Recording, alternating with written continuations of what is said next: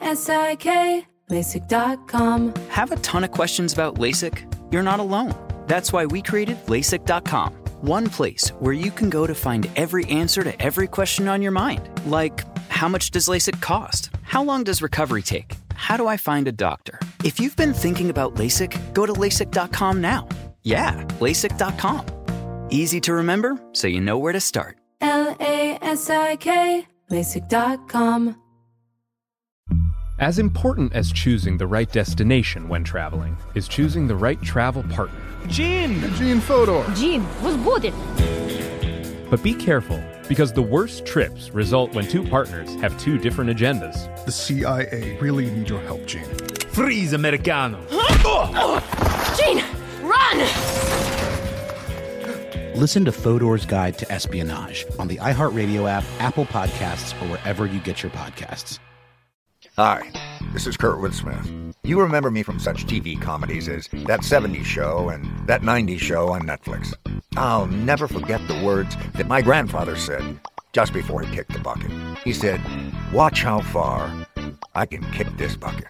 People ask me where I get my dad jokes from. I tell them to listen to the Daily Dad Jokes podcast. Listen to Daily Dad Jokes every day on the iHeartRadio app, Apple Podcasts, or wherever you get your podcasts. Bring a little optimism into your life with The Bright Side, a new kind of daily podcast from Hello Sunshine, hosted by me, Danielle Robay. And me, Simone Boyce. Every weekday, we're bringing you conversations about culture, the latest trends, inspiration, and so much more. I am so excited about this podcast, The Bright Side. You guys are giving people a chance to shine a light on their lives, shine a light on a little advice that they want to share. Listen to The Bright Side on America's number one podcast network, iHeart. Open your free iHeart app and search The Bright Side. Welcome to Stuff to Blow Your Mind from HowStuffWorks.com.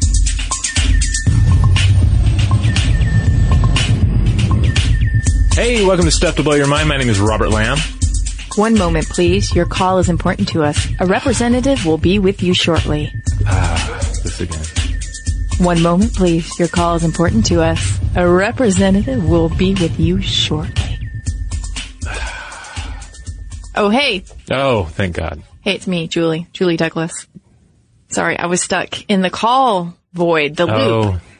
Yeah, I thought we had uh, we'd taken care of that ages ago, but I mean, there's nothing more frustrating, really, when you're trying to do a podcast and your uh, your, your podcast partner is just is just stuck in that call waiting limbo. Well, if How Stuff Works would just shut off that portal into the call waiting void, Yeah, seal then, it up. then that wouldn't happen, right? Yeah, I've been saying we need to brick that thing up for for years, but no one ever does it. So I know. And you would think that when we moved into a new space, they would do that, but it's apparently not so important.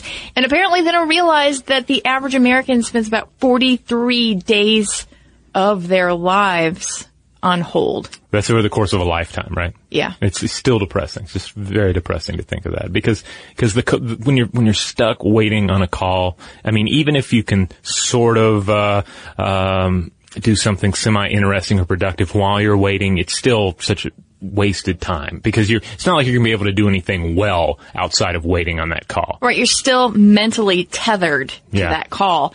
And I don't know, do you think it makes it worse or better when call hold music is played? Well, uh, you know, I guess prior to this research, I would say that I tended to prefer it, if only because it allows me to say put the phone on speakerphone, set it down, and there's that like constant tinkling of of uh, boring waiting music in the background. And I know that as long as I'm registering that music, I can sort of drift away from the phone. I'm not gonna, uh, I don't have to worry about there suddenly being a person there because if there's suddenly a person on the other line, there's gonna be a, a, a stark fall off in that music and then there'll be some, somebody from some other country, uh, saying, hello, hello, uh, I'm here to talk to you. Yeah, and it's true because you do kind of feel like you're in the void in the first place on the call. So Mhm. if you have some sort of auditory cue that you're still there, Yeah, that I haven't still been forgotten. to them, Mhm. yeah, then it makes you feel a little bit better. But as we will discuss in this episode, the quality of the music, the pacing of that could affect how you're actually perceiving the passing of time. Yeah, and this is uh this, this is a fascinating topic because at first it may, might seem just normal and everyday. I mean, call music. What could be more boring? What could be? I mean, few few things are more boring than call music. But when you start looking at it, you you get into the perception of time, uh, altered perceptions. It's uh, it's really a, a deep and fascinating topic. Yeah, and at the the bottom of all of this, the sort of base stock of this soup is memory, and we'll talk Mm-hmm. more about that. But before we go into music and memory, let's just briefly talk about the types of time there are, the ways in which we try to parse it and deliver it to one another. Yeah, we've talked about this in the past. We did a whole uh, episode or, or more on the nature of time and the way we perceive time. I believe that episode was called uh, "Clocking Clocking In," Mhm. uh, and then colon and some other little bit on there. But uh, but yeah, time is a is very tricky to nail down, and it you kind of have to look at it from different uh, perspectives, sort of like the the blind men uh, pawing at the elephant to try and figure out exactly what this thing is.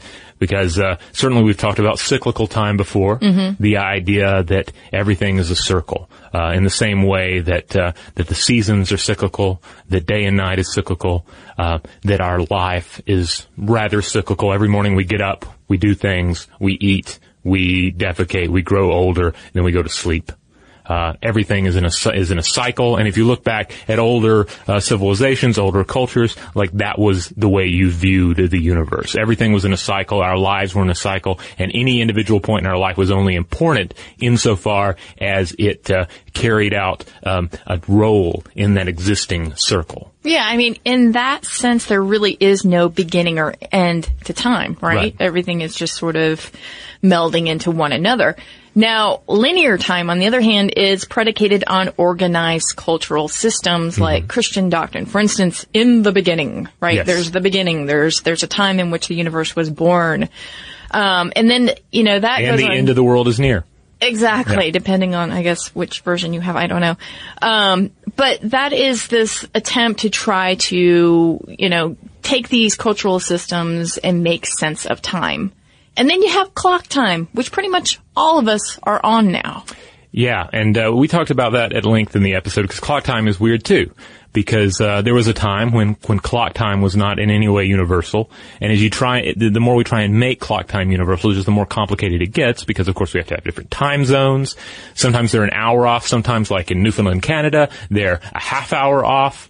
And uh, and, and how do you attempt to get everything coordinated in that when it's a different day on one part of the the Earth and a different day on the other, when really everything is existing at the same time? And then, then if you start looking out at other planets, the you know the idea that we'll eventually be on two planets at Mhm. once, then how do you start uh, uh, keeping time in a way that makes sense for that scenario? Oh yeah, because there's time dilation, which Yeah. we'll get into in a moment. That's space time. But yeah, does it matter that there are 86,400 seconds in a day? You know, does that Mm-hmm. knowledge change the way that time passes? Yeah, it kind of just creates this weird ruler outside of our experience of time. So we we all every day have those have those moments, or more than moments. We have great stretches at times where our experience of time does not match up at all with with uh, with the passage of it. Like Yeah. like with. Uh, uh, be- be- being a new father with uh, with my with my son, I've gotten to where I I can sort of gauge how much time has passed by by uh, let's see it's it's a little different now but for a while I was thinking if I if I think 15 minutes has passed I need to subtract like half of that. Or if I think it's a half hour has passed I need to subtract half of that. Um, it's it's a little different now. But but yeah you get into these weird situations where where your experience of time Uh-huh. and clock time uh, are, are are often way off. Yeah, your experience and your documented um, columns, really. And then, but, but we can't help but to put these tents around time and, and try to ascribe some sort of meaning or system to it. And then just to confuse things a little bit more, a little bit you have space time, which weaves the notion that space and time are not separate. This is Einstein, of course. They mm-hmm. act on each other. You have to consider both time and space because your time and my time are different depending on how we're moving through it. So just like matter can be changed and manipulated, so can space and time. And that's where you have time dilation and the warping of time. Because Yeah. the closer you can travel at the speed of light, the more time slows down. Yeah, and then you get into this crazy idea that is that uh, as and time and space are one, and then it's like time and space is one big lump of of Play-Doh, uh, where everything that has occurred and will occur is all existing at once in this big, solid, just unimaginable mass. It's true. So you get this idea that this passage of time, it's just not a concrete aspect of our existence at all. It is largely perceived by environmental cues, uh, not to mention psychological states, as dictated sometimes by the larger systems in our culture. So then you have something like music, which brings up this idea, could you have music time? Hmm. Well, of course, time is a is a huge part of music. Keeping the, the when you get into tempo and Mhm. the, the structure of any kind of musical piece, obviously, It's so mathematical. Yeah, music has a beginning and an end. And though I do wonder, someone out there can tell me this: Has there ever been a, a piece of music specifically composed to loop on itself forever? Yeah, actually, there's something called the Buddha machine. Yeah. Yeah, and that that uses a set of algorithms to create a, a loop of music over and over again, although in a in a different arrangement. So every single time that it's played, I used to have one. Yeah. Um, it it creates a new arrangement, and it creates a it's it's, it's based actually on um, meditative music Hmm. that monks play in China, I believe. I hope I have all this right, and. Um, it's supposed to be soothing, but I think it's super creepy. And in fact, I used to, to play it. I put it in someone's office here at How Stuff Works and just keep it on so that when they came in, they would hear this eerie music. Ooh. But I'm surprised nobody, especially back in like the 90s when everybody was sort of exploring different tricks you could do with the CD format, you know, Mhm. hidden tracks and, and, you know, having you know, 99 tracks on an album and that kind of thing. No one, to my knowledge, ever had an album where at the, at the very end it kind of reached the same point as the beginning, where if you had the album on loop, uh, and on repeat, it would just sort of come back around to the same place forever. I think that's your thing. I think that we are go- about to get the Robert Lamb experience. That's going to be the name of your first album. Yeah. Well, some people might say that I do just loop back on myself, uh, you know, continually, and always come back around to the same anecdotes and the same, uh, you know. Don't we all? Yeah, I mean, time is a circle, right? But Yep, we're all in our little portable cages of, of circular time here. All right, so let's talk about this idea of music and time dilation, or even music t- and time shrinkage. Um, because when you think about it, time is essentially a substrate of memory. So we estimate how much time is passing based on past experience as well as environmental cues. And underlying all of this are neural connections that will react accordingly, and these neural connections can be hacked by music. Hmm. Now, it, you know, this makes perfect sense because there's so many things that affect our perception of time. So many experiences, so many situations. I always think of going to a yoga class where the first five minutes seem to take forever because I'm antsy for it to get started. Yeah. And I'm kind of having second thoughts about being there. And then the last portion, the last, uh, you know, 15 minutes of yoga, uh, seem to, seem to just be a different type of time entirely. And music is an experience. It's a sonic experience. It's a sonic journey. And, uh, and that journey varies greatly depending on the, on the music. And so our mind is engaging in that experience. So, uh, for a variety of reasons that we're going to discuss here, uh, it's going to affect the way you perceive time. Yeah, especially when you think about your brain being this pattern seeking machine and music essentially messing with anticipation. Yeah. What your brain is thinking is going to come next. Especially when you think about mathematics and music and um, you, you look at these songs as just having, you know, certain arrangements that your brain is going, oh yes, I know. Even if you're not musical, you don't know the notes, you are going to anticipate what that next note is going to be because there's only so many um, chord progressions that exist out there. Mhm. So we probably have heard all of them by now. And you Yeah. have some sort of memory of, of what that potential chord could be. Yeah, I often think about this when I'm listening to music because you wonder at what point do we run out of songs, you know, mathematically. Yeah, yeah. Um, I was, the, uh, like, for instance, I've been listening to the new Tycho album. Uh, I love Tycho, wonderful musician. Some of the new songs on the new album are wonderful, but I was kind of like thinking, it kind of sounds like he's playing all the notes between the notes on a previous song, you know? Mm-hmm. Like we're just sort of gradually filling in, um, uh, like a, a, a rectangle of space Yeah. until we we have uh, we have creatively filled every possibility. But uh, but but in a way that ends up playing on your experience of the music because you are you are anticipating the differences. You know. Well, you know what's interesting about that is uh, you talk about the the space between the notes. Mhm. That's the time, right? That's that time dilation. And if you look at classic Beatles, if you look at Miles Davis, who created modal jazz, created a, an entirely different way to experience jazz notes, blues chords, um, you will see that those artists are messing with time constructs in music, and that may be why they they um, continue to to really intrigue us Mhm. and persist in music history. Now, I think everyone has had this experience. Uh, you you hear a new song and it's fantastic. You you just love it. So you just start listening to it over and over again. Mhm. Even though there's a there's there's a, this voice in the back of your head telling you don't do it.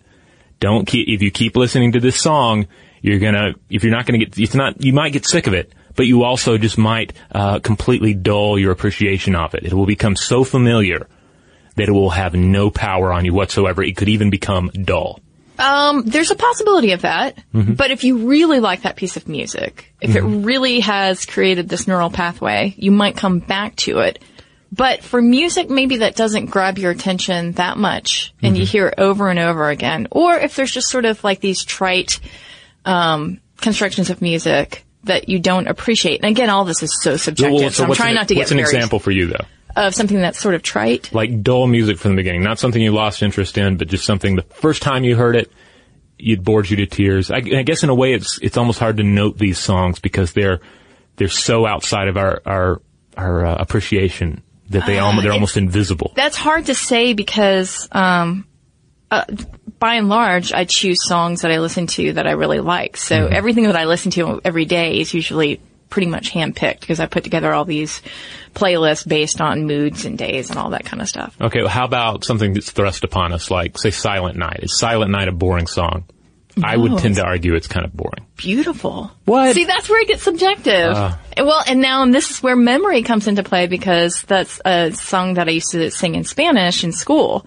Ah. And it was like this great moment that I used to get up with my class and sing it, and it felt really beautiful. Maybe just singing it in Spanish is more beautiful than in English. Huh. What about you? Lay it on. a, a dull song? Well, I think definitely Silent Night comes to mind. I, and there are various hymns that I remember growing up with. I feel like, okay, John Wesley's the founder of Methodism, and he had a brother who wrote a whole bunch of church hymns. And uh, I, swear, my memory is that he wrote some of the drabbest, dullest hymns ever composed. Like stuff that was just, just, just complete. Uh, like it's, it's the, the musical equivalent of like raw tofu, you know, and you just, you just sit there singing and you're like, why did you, why was this written? What, why, why would you worship a God that this music is about, you know? Ah, you felt It's- like it didn't actually even reflect the beauty of the human experience. yeah, because I mean, I I grew up with church hymns, so some church hymns, I mean, I think are you know have a have something really going for them. You know, they really Mhm. jive with you, and they have spirit and energy to them. And when everyone sings them together, you have this communal experience with the music. Sure. But some of that Wesley stuff just really was drab. So your neurons weren't firing. You weren't syncing up there with the rest of your community and getting really into this. Exactly, Yeah. Um, so I, one of the things that stands out to me in terms of that is something that could be a repetitive piece of music. And I think about uh, Paul McCartney simply having a wonderful Christmas time. Which I hate, sorry to say.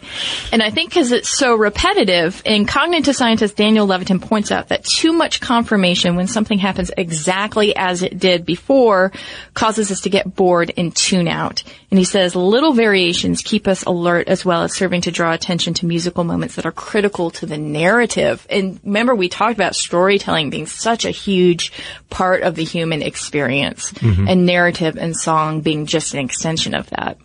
Okay.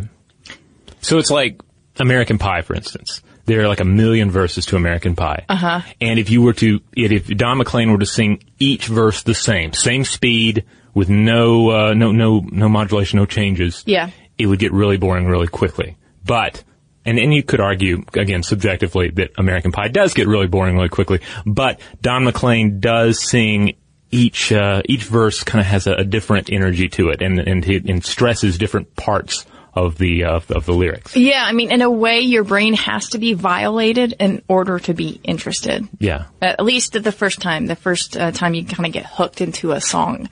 And Levitin says that uh, that this is seen in a song like uh, the Beatles' "I Want You." She's so heavy. He says that that's sort of a typical rock song at Mm-hmm. some point where you sort of think, okay, it's repetitive, it slows down, and then it gets fast again, and you think it's going to end by fading out in a classical way. But no. Yeah, gradual fade, right? Yeah, they think y your brain is thinking that, but no, it just stops in the middle of a chord, and your brain kind of goes, "Whoa, I like that. I wasn't anticipating that." And I just had an been, abrupt start, stop, just whoosh. yeah, Huh. it does. If and I actually listened to it again this morning just to make sure that that was my memory of it as well. And it does have a very sort of lulling, repetitive motion to it. Mm-hmm. Uh, but but then it just sort of jams you at the the end and makes you sit up and take notice. Huh. Now, is it the type of stop? I think I've mentioned this before. If I'm listening to music on my iPhone, and the, and there's that distinctive, uh, abrupt kind of, well, not, almost not. It's not an abrupt stop, but kind of a quick dive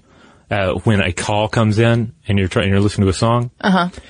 and that always like gives me this lump of anxiety because I'm like, who's calling me? What kind of, what am I being called about? Is it something bad? Ooh, we'll talk about this more later, Yeah. but that's because probably because your your prefrontal cortex and all this, it, there are eleven different parts of your brain that are Mhm. that are absorbing and responding to music. By the way, uh, but that's just one of them that is probably jarred out of this sort of again being lulled into this certain state.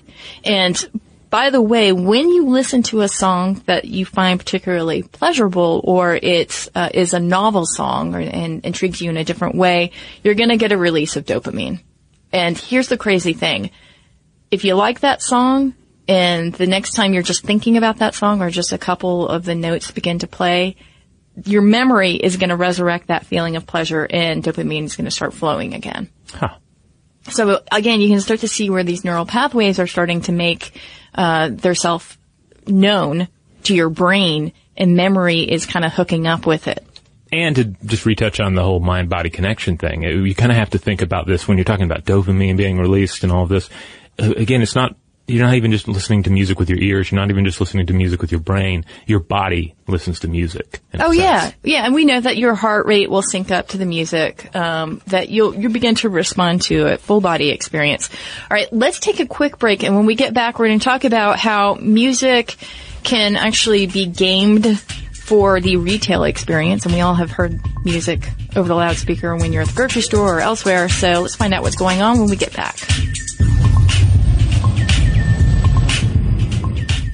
Shout out to Astepro for sponsoring this episode and providing us with free samples. Rob, as the uh, the local host with allergies here, they sent you some of their nasal spray to treat your allergies. What was your experience like? Yeah, that's right. I always wrestle with the pollen a bit when it rolls in during the spring. So they sent me the little uh, nasal spray. I tried out the product, and yeah, it sure did help me get on top of my symptoms for the day.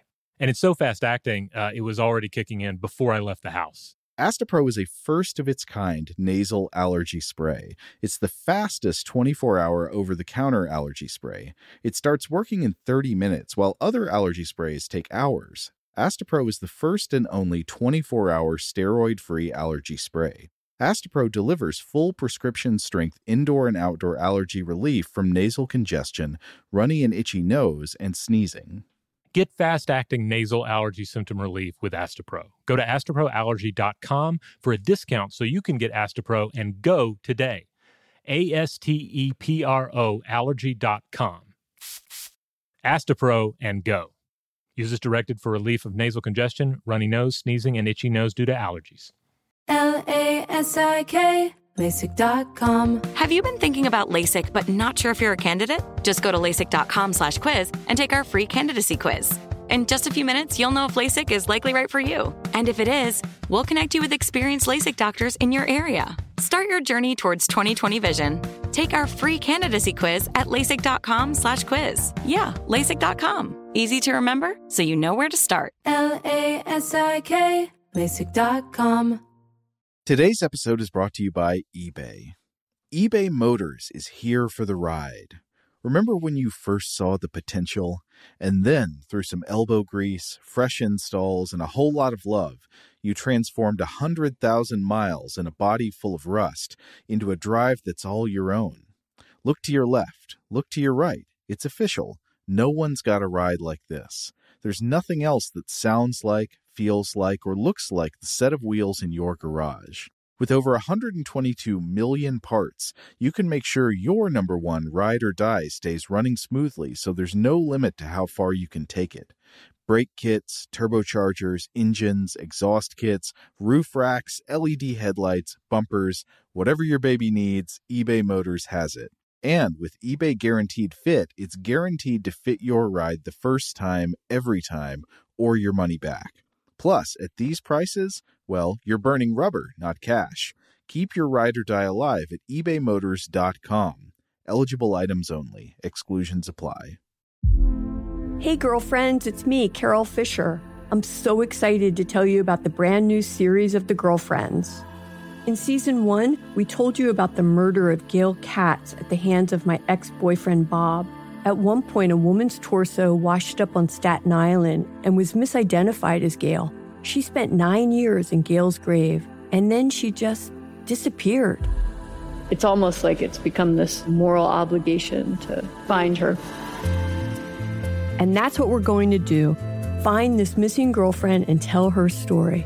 With the help of some of your favorite girlfriends from season one, like my producer Anna. Oh my God. My friend Dr. Mindy Shapiro. Hi, it's Dr. Shapiro, and I'd like to speak with the deputy medical examiner.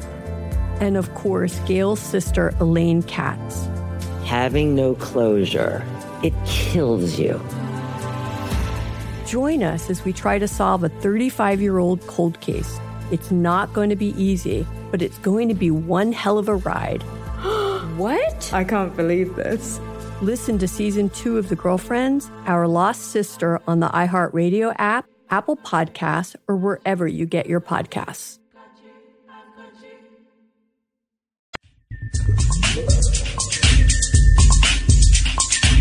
All right, we're back. We're grocery shopping.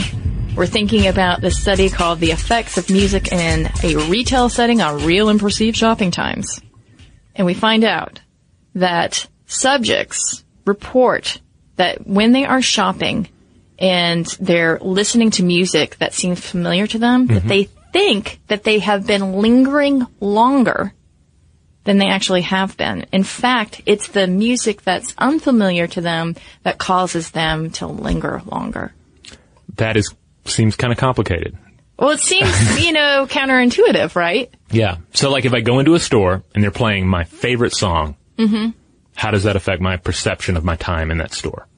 Okay, so you could say that your prefrontal cortex, again, that's trying to anticipate things, mm-hmm. if encountering something familiar mm-hmm. and it knows what's going on next, then time begins to dilate. It seems longer, right? Okay. Because you already know what's going on in the background.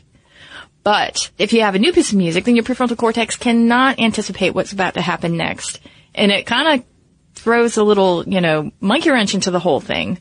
And your brain gets distracted. Ah. And you're not keeping time in the way that you normally would. You can't anticipate things. Huh. It kind of comes back to, I've thrown this out before, the old myth of the, the vampire. Uh, in some variations of it, you leave like a, some sort of intricate knot out or some sort of like piece of woven fabric Yeah. out for the vampire and the vampire will pick this up and the vampire is so obsessed with it, untying the knot or figuring out the pattern that he or she will forget that the sun is going to come up and then will burn up. Uh, when when uh, when dawn arrives, and our minds are kind of like that. We've talked about this before. You throw us uh, an incomplete conversation. You throw us uh, any kind of riddle, something uh, where there is a pattern uh, to perceive, and and it will capture us. And in, in, and if you're in a store and the music is uh, composing a riddle to you, your mind, yeah, even in the background, can't help but go after that riddle. Go after it. Try and understand it. Try to anticipate it and figure out its patterns. Yeah, I mean, unless you're a Zen master, you're probably not paying attention to all the different auditory cues and the visual cues in front of you. So you gotta let this stuff play in the background and let your unconscious deal with it. But what happens is that you are, you know, changing your choices, changing your behavior as a result. Not radically, but nonetheless you're changing your behavior. And one example of this is music and uh, alcohol consumption. Ah, you're of course talking about that nice quiet music that they play in bars, right? Yeah, the oonst, oonst, oonst. I don't know. I don't even think they play that anymore. No, it's, it, but, but, but no, it's, it's always loud. You go into a bar and, and it's been a while since I've, I've, uh, I've, I've gone to a bar, but it, it's always this really loud environment and you're having to shout at the top of your lungs to talk to the person right next to you. And it's, it's frustrating Yeah. But it's uh, but and, and at times I'm thinking this place is broken. Why don't they turn the music down so we can all have a conversation here? But they know that's not going to sell drinks. Yeah, they know that for every decibel above 95 decibels, they're going to get you to buy more drinks, possibly even more food. Turns out that above 95 decibels uh, can actually reduce your mental and physical reaction times by 20%. And once you get up around 120 decibels, you find that the sales go up of alcohol. Now there are a couple of different reasons that we'll get into in a moment, but I also wanted to talk again back uh, into this whole idea about in-store music and how it affects us. There was an interesting study by the Journal of Applied Psychology in which researchers played on alternate days stereotypical French or German music in a UK store selling wines. And what did they find? They found that the German music days, more German wine was sold. Hmm. The the French music days, more French wine was sold. So again, here's this music playing on your unconscious and playing on your decisions. And it's kind of like if you when you go into a place that sells fancy things and they're playing classical music or some sort of cultured music, and you're you're there and you're thinking, I am about to purchase things that are classy or or or, or ritzy, or you go into uh, some sort of uh, you know hip clothing store. Obviously, they're going to play hip young music, and Yeah. therefore uh, our brain can't help ma- ma- make that association. Well, you know, in terms of the classical thing, I mean, you just hit right on it because there's a study that looks at restaurants that play classical music. These are upscale restaurants and they found that people are playing into that narrative. I'm at a classy place with music that's beautiful and, and, uh, and I'm my, my highest human self with tons of money. Sure, one more dessert. Why not? I mean, they found that people actually spent more money when they listened to that classical music in those restaurants. Huh. So at heart, if you're somewhere where someone is trying to sell you something and there is music playing, that music is is like a dagger stabbing you right in your willpower, right in your your ability to con- control your consumption, to uh, allow common sense to enter into your purchasing decision. Yeah, and it's it is interesting how people really retailers really pay attention to music and how it affects you. I don't think all of them are that successful in it. No, and then and I'm sure there are some people, especially independent retailers, who are just like, oh, we got to have some music playing. Let's just put something on, and and they're maybe getting into the whole uh, willpower stabbing thing by accident. But that's the reality. Exactly. Now, Nicholas Goyen, he is a professor of behavioral sciences. He conducted a study on music and al- alcohol consumption. He said that there are two hypotheses for that behavior at the bar where there is 120 decibels or more of music pounding your ears. He says that the first hypothesis is that in agreement with previous research on music, food, and drink, high sound levels may cause higher arousal. So if you think about it this way, the subjects are drinking faster and they're ordering uh, more drinks because their motor cortex uh, and their visual cortex could be overstimulated. So we've talked about this in terms of syncing up our, our movements um, and how music sometimes feels like it's actually compelling us to move. Yeah, I mean, you have like a really hopping bar. and You're going to have what loud, upbeat music. You're going to have uh, lower light levels, but also light, sometimes kind of interesting lights. Maybe it's even like Christmas lights or just the light, uh, you know, glistening on all the bottles. You're going to have people moving around. So yeah, you're going to have this heightened state of arousal, and so that it, it makes sense that that would that would factor into uh, increased consumption of beverages and or cheesy fries. Yeah, because everything feels like faster, right? Yeah. Like I got to get those cheesy fries down my throat now because the music is telling me to. Um, the second hypothesis is that it may have a negative social effect uh, on your social interaction, right? Because you can't hear each other. So the social surrogate is just to drink more. Yeah. Because I mean, there's just a lack of space between conversations, right? Yeah. So you fill that with more drinking. Yeah, I mean, I definitely remember that from uh, from college. But part of that was I couldn't get anybody to talk to me anyway, um, because I was. I don't believe it. No, well, I was. I'm not saying I. If I had gone to the right place, I'm sure people would have talked to me. But for some reason, I had this crazy idea that I needed to go to this like horrible college bar on the strip and try to meet people, and it uh, was a terrible idea. You So- got to go to the biker bars, man. the biker. Yeah, that would have been a great idea. I would have told But- you to do that back then if I'd known I, you that. I should have like gone to a coffee shop or something. But anyway, that's that's uh, at the heart of it. Though I do remember the there being a comfort in walking around with a drink because if I suddenly feel awkward for not talking to, with anyone, for Mhm. being on my own, well, then I, this is the drink. This is what I'm doing. I can simply drink this.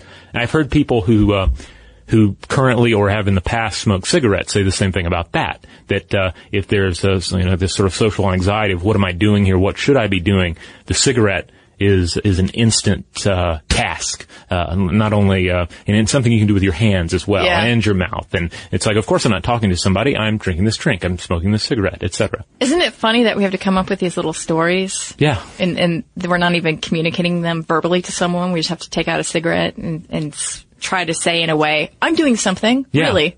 Yeah, you, you're you're you know filling out that scene in the uh, the the linear uh, experience of time in that book that is your life. Yeah. Indeed. So this idea of losing ourselves in music, the zen of the prefrontal cortex, uh, that's that's really the story here. Uh, because if you look at these periods of intense perceptual engagement, uh, like being enraptured by music, activity in the prefrontal cortex, which generally focuses on introspection, will shut down. And this was seen in research by Rafael Malach and Ilan Goldberg of the Weizmann Institute of Science. They designed this experiment that had participants looking at images and listening to music while undergoing fMRI, and they found that activity in the self-related prefrontal cortex was silenced during intense sensory processing. Ah, so in a sense, you're you're shutting down the the default mode network yeah. with some very calming music. Yeah, and this works for both familiar music and unfamiliar music, right? Because in the case of unfamiliar music, you your prefrontal cortex really needs to rely more on the other parts of the brain for perception, for sensory perception, to try to figure out what it is. So your prefrontal cortex, the I, the me, the um, the seat of judgment, kind of gets quiet. And if you are listening to familiar music that's pleasurable to you, well, then you're just getting caught up in that that sort of zen-like moment of anticipating what's coming next in a pleasurable way. You are dipping into that stream of memory, and memory, I think, is just uh, at the at the end of the day, it's something that's hypnotizing. Yeah. So we've talked about uh, the the power of, of music that we know, music that has not become dull and uh, and ordinary for us, but but is a is a journey that we can anticipate all the little curves in the road. We've talked about how new music is super engaging. So I can't help but think about the power of both remixes and, and covers as well as the use of known songs in a uh, well-crafted DJ mix because then you get that, that interesting blend of, of the familiar with with these new changes. Like Mhm. what part of the song are they going to use? How are they going to adjust the tempo? Uh, what new spin are they putting on this particular cover of the song? You know? Yeah, actually, um, there's a tribute album to Nick Drake that I was listening to, and I can't remember the artist who recorded Pink Moon, but it's beautiful. And I never thought that I would ever say like, oh, the Nick Drake original is can't be outdone, but it may have been. And yeah, those centers of pleasure because they're drawing on memory. Yeah. Um, also memory that's connected to whatever happened the first time I, you know, listened to that song. They're all engaged. And then you get the like, oh, I wonder how this phrasing is going to work out. It's not how I anticipated. Yeah, we, we uh, talking talking about the the way that music uh, alters our perception of time. It is crazy when you listen to a song that you haven't listened to in a very long time, and there really is this sense of time travel into the past because suddenly you're you're almost physically there again. Um, I, I, th- I think of uh, a few different songs. I think they were Tori Amos songs that I listened to a lot in college, and then I just kind of like really overdid it on listening to Tori Amos for a while, and then just stopped forever. Mm-hmm. But occasionally I'll hear one of those songs again, and it's kind of this uncanny feeling. Cause suddenly I'm, I'm kind of in my old skin again, and in this old, uh, in like the ghost of an old mindset, and it's, uh, it's, it's almost, it's, it's really kind of haunting. Right. And then if you think about your brain, actually, like, you know, the chemical changes in your brain that are occurring right then, Mhm. that song is changing that moment for you in your perception of time. Yeah. So given everything that we've talked about here, the way that songs can alter our perception of time, that they can uh, make us travel into past experiences, uh, is there any music that is dangerous to listen to? Yes, according to the Royal Automobile Club Foundation for Motoring in 2004, they deemed Wagner's Ride of the Valkyrie, also known as Snoopy in My House, Snoopy song, um, that being the most dangerous music to listen to while driving.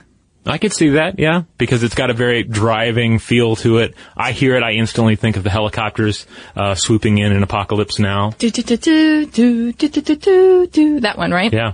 But this is the thing. They say that it's not so much the distraction of the song, but the substitution of the frenzied tempo of the music that challenges drivers' normal sense of speed and the objective cue of the speedometer and causes them to speed. Huh.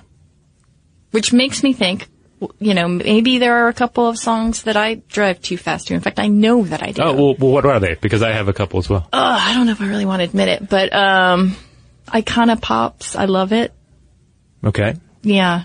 I don't know if you're familiar with that. I, I don't think I am. Iconopox? Icona Pop is the name of the group, I guess. Mhm. And the song is I Love It.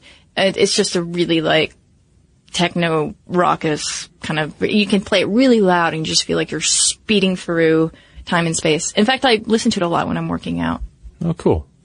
Um, What do you drive like a hellion to? Well, uh, I don't listen to these either of these tracks much in the car anymore, but I do specifically remember driving too fast because I was listening to either the theme song from Conan the Barbarian, which has a you know bum bum bum bum bum bum bum very driving kind of song uh, Mhm. theme to it, and then also uh, Led Zeppelin's "Immigrant Song," which definitely has a very driving, uh, you know, dun da da da dun da da da da dun kind of vibe Oh to it, yeah, you it does. And, sense of and motion. just makes my would make my my uh, my foot just go down on the gas. Right, because again, visual and mo- motor cortex are all getting into this, and you Mm-hmm. do get this sense of movement. And um, another one is White Stripes, uh, Seven Nation Army. Oh, yeah. got to be careful with that one. I, I can imagine that. Yeah, that's that's a great track and definitely has that that driving feel to it. yeah. So yes, there can be dangerous music in a sense. Yeah. Because again, music is a is a full body experience. So in a sense, it's uh, it's kind of like a drug, and you've got to be careful uh, how you mix a drug and your experience of the physical world. You know, this just reminded me too of this little factoid that during the Korean War, um, they would uh, the Americans would take out speakers and blast Doris Day music because apparently that was so jarring because it's so um, it's so like anti you know munitions coming at you kind of music like fly me to the moon so odd and so out of place that it would actually calm enemy fire Huh. Interesting. I never um, even thought about the possibility of weaponized Doris Day tracks. right i know we've heard the opposite we've heard of things that would make Yeah, use like really jarring aggressive. tracks. Yeah, Yeah. yeah. But there you go. There's non-dangerous music as well. Um, would love to hear from you guys out there what your dangerous song is. Yeah, what's your dangerous song? What's your most calming song? What song bores you to death? Uh, anything we touched on here, we'd love to hear your uh, personal uh, feedback on it. Where can you find us? Well, as always, you can go to stufftoblowyourmind.com. That's the mothership. That's where you will find our blog post, every podcast episode we've ever done, video projects that we're up to, as well as links out to our various social media accounts like our Facebook, our Twitter, our Tumblr, our Google Plus. You can find a link to our SoundCloud page if that's your uh, preferred method of streaming your audio. You can find uh, links to our YouTube page. That's Mind Stuff Show. Uh, if you want to continue to support our video projects, be, be sure to follow us there. Um, every uh, follower, every uh, view uh, helps. And uh, of course, there is a more old-fashioned way if you want to interact with us. I like to think of it as an intimate way to collect your thoughts and then put them together however you'd like. Haiku, just normal sentences, whatever. You can send them to blowthemind at discovery.com. For more on this and thousands of other topics, visit howstuffworks.com.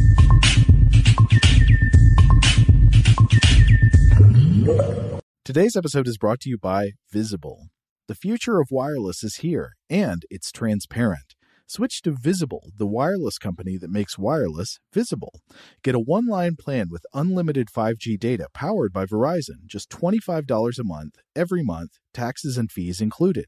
No hidden fees, no surprises, no, really.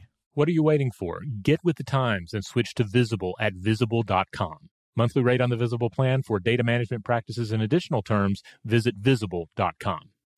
As important as choosing the right destination when traveling is choosing the right travel partner. Gene! Gene Fodor! Gene, was good! But be careful, because the worst trips result when two partners have two different agendas. The CIA really need your help, Gene. Freeze, Americano! Huh? Oh! Gene, run! Listen to Fodor's Guide to Espionage on the iHeartRadio app, Apple Podcasts, or wherever you get your podcasts. Hi, this is Kurtwood Smith. You remember me from such TV comedies as That 70s Show and That 90s Show on Netflix.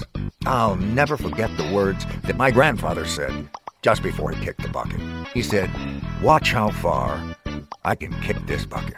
People ask me where I get my dad jokes from. I tell them to listen to the Daily Dad Jokes podcast. Listen to Daily Dad Jokes every day on the iHeartRadio app, Apple Podcasts, or wherever you get your podcasts. Bring a little optimism into your life with The Bright Side, a new kind of daily podcast from Hello Sunshine, hosted by me, Danielle Robay. And me, Simone Boyce. Every weekday, we're bringing you conversations about culture, the latest trends, inspiration, and so much more. I am so excited about this podcast, The Bright Side. You guys are giving people a chance to shine a light on their lives, shine a light on a little advice that they want to share. Listen to The Bright Side on America's number one podcast network, iHeart. Open your free iHeart app and search The Bright Side.